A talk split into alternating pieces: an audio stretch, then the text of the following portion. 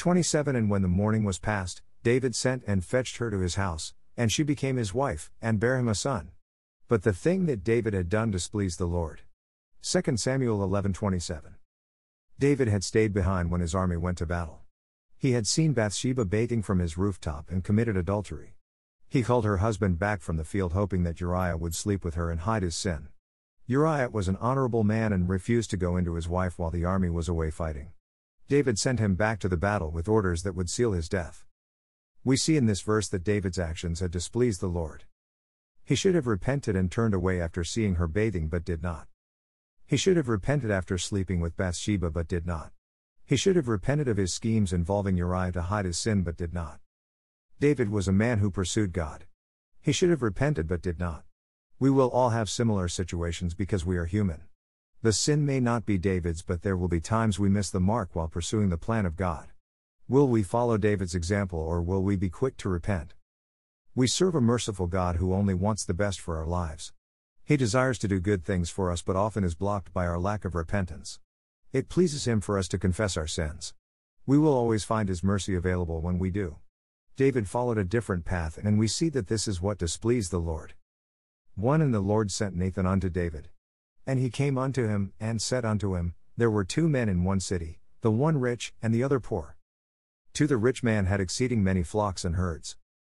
3 But the poor man had nothing, save one little ewe lamb, which he had bought and nourished up, and it grew up together with him, and with his children. It did eat of his own meat, and drank of his own cup, and lay in his bosom, and was unto him as a daughter.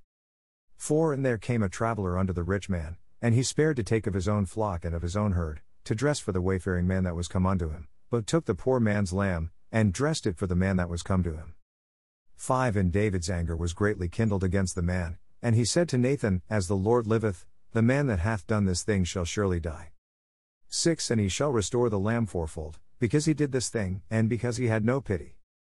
7 And Nathan said to David, Thou art the man. Thus saith the Lord God of Israel, I anointed thee king over Israel, and I delivered thee out of the hand of Saul. 8 And I gave thee thy master's house, and thy master's wives into thy bosom, and gave thee the house of Israel and of Judah. And if that had been too little, I would moreover have given unto thee such and such things. 2 Samuel 12:1-8. God was not happy with David's actions. He sent the prophet Nathan with a message to be delivered in the form of a parable. David received Nathan and listened to his message. He did not realize that the rich man in the parable was him. The king became angry at what the rich man had done to the poor man. He pronounced judgment without realizing that he was doing so to himself. Imagine the look on David's face when Nathan told him he was the rich man in the parable. 14 What shall we say then? Is there unrighteousness with God? God forbid.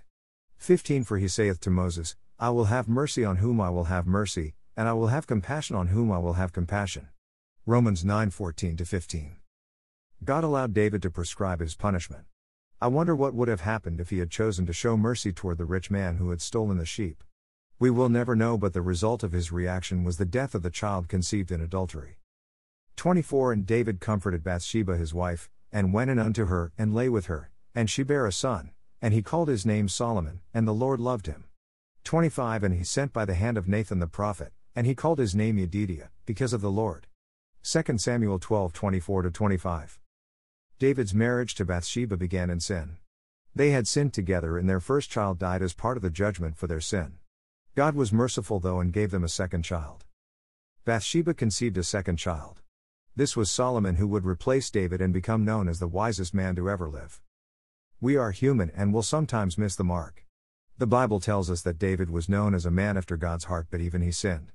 He lived under the old covenant and experienced judgment through the death of his child with Bathsheba. Satan will work to place condemnation on us when we miss the mark. God's hand of mercy will always be extended, but we must reach out to receive that mercy. In my experience, it seems that one of the greatest barriers to our being able to find and fulfill the plan of God is a lack of revelation regarding His mercy. He is always waiting to restore us if we miss the mark. Most Christians unfortunately leave Him waiting. Thank you for stopping by today. If this post has been a blessing, please share our blog with your friends and family.